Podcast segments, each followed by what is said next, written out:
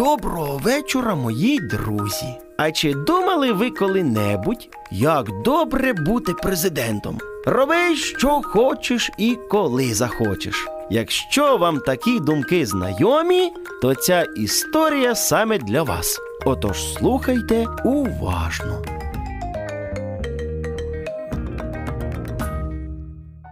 Жив в одному великому місті хлопчик Миколка, який ходив у школу, як і всі дітки. Миколка сидів за партою біля вікна і все собі думав. Яка ж чудова погода. Сонечко сяє, все розквітає, свіже повітря, зараз би побігати. Миколка замріявся і не чув, що говорила класний керівник. Сьогодні на виховній годині.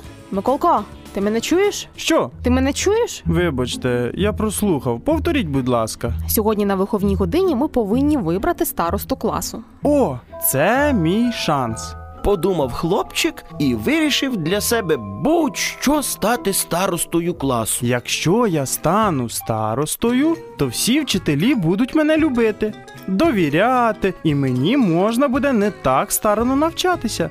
І до того ж, я зможу йти з уроків, коли заманеться. Адже я ж староста, серйозний чоловік. І так думав Миколка. Прийшов час останнього уроку.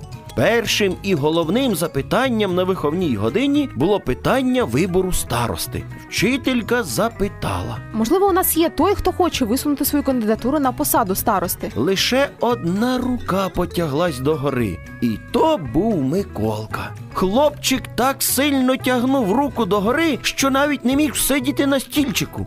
Вчителька побачила його велике бажання бути старостою класу, і їй залишалось лише одне запитати. Чи є хтось проти кандидатури Миколки? Всі дітки погодились з бажанням їхнього однокласника. Радощам хлопчика не було меж. Наступного дня він прийшов до школи і відразу ж почав перевіряти своє становище. На першому ж уроці він відпросився вийти з класу і не повернувся.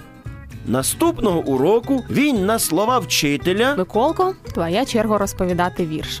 Я не вивчив. хоча це було не так. Всього-навсього він перевіряв свою значущість, чи поставить вчитель двійку старості класу. В кінці всіх уроків класний керівник залишила Миколку на кілька хвилин. Що сталося? Чому посада так зіпсувала тебе за один день? Розумієш, Миколко, староста класу це дуже відповідально і важливо. Адже всі твої однокласники дивляться на тебе як на взірець, беруть приклад. Ти ж відповідальний хлопчик, пам'ятай про це.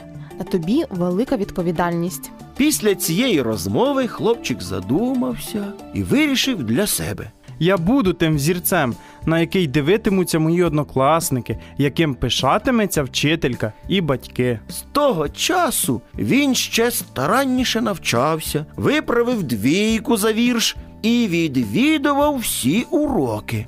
А відпочивав, бігав, стрибав. Все це він робив у вільний час після школи. Малята.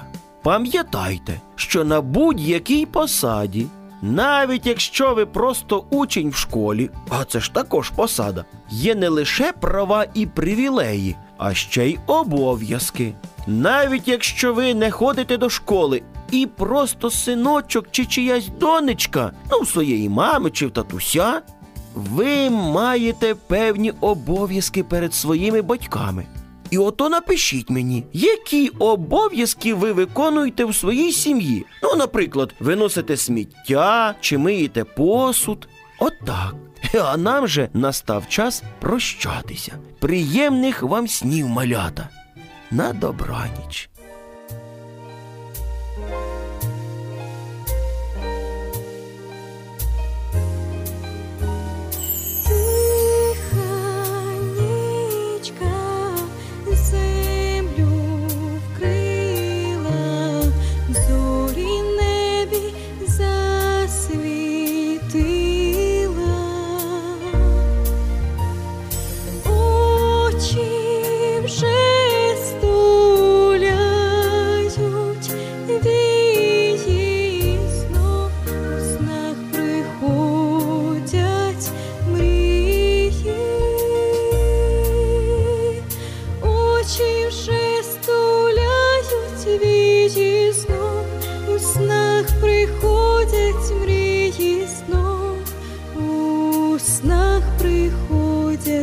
beauty.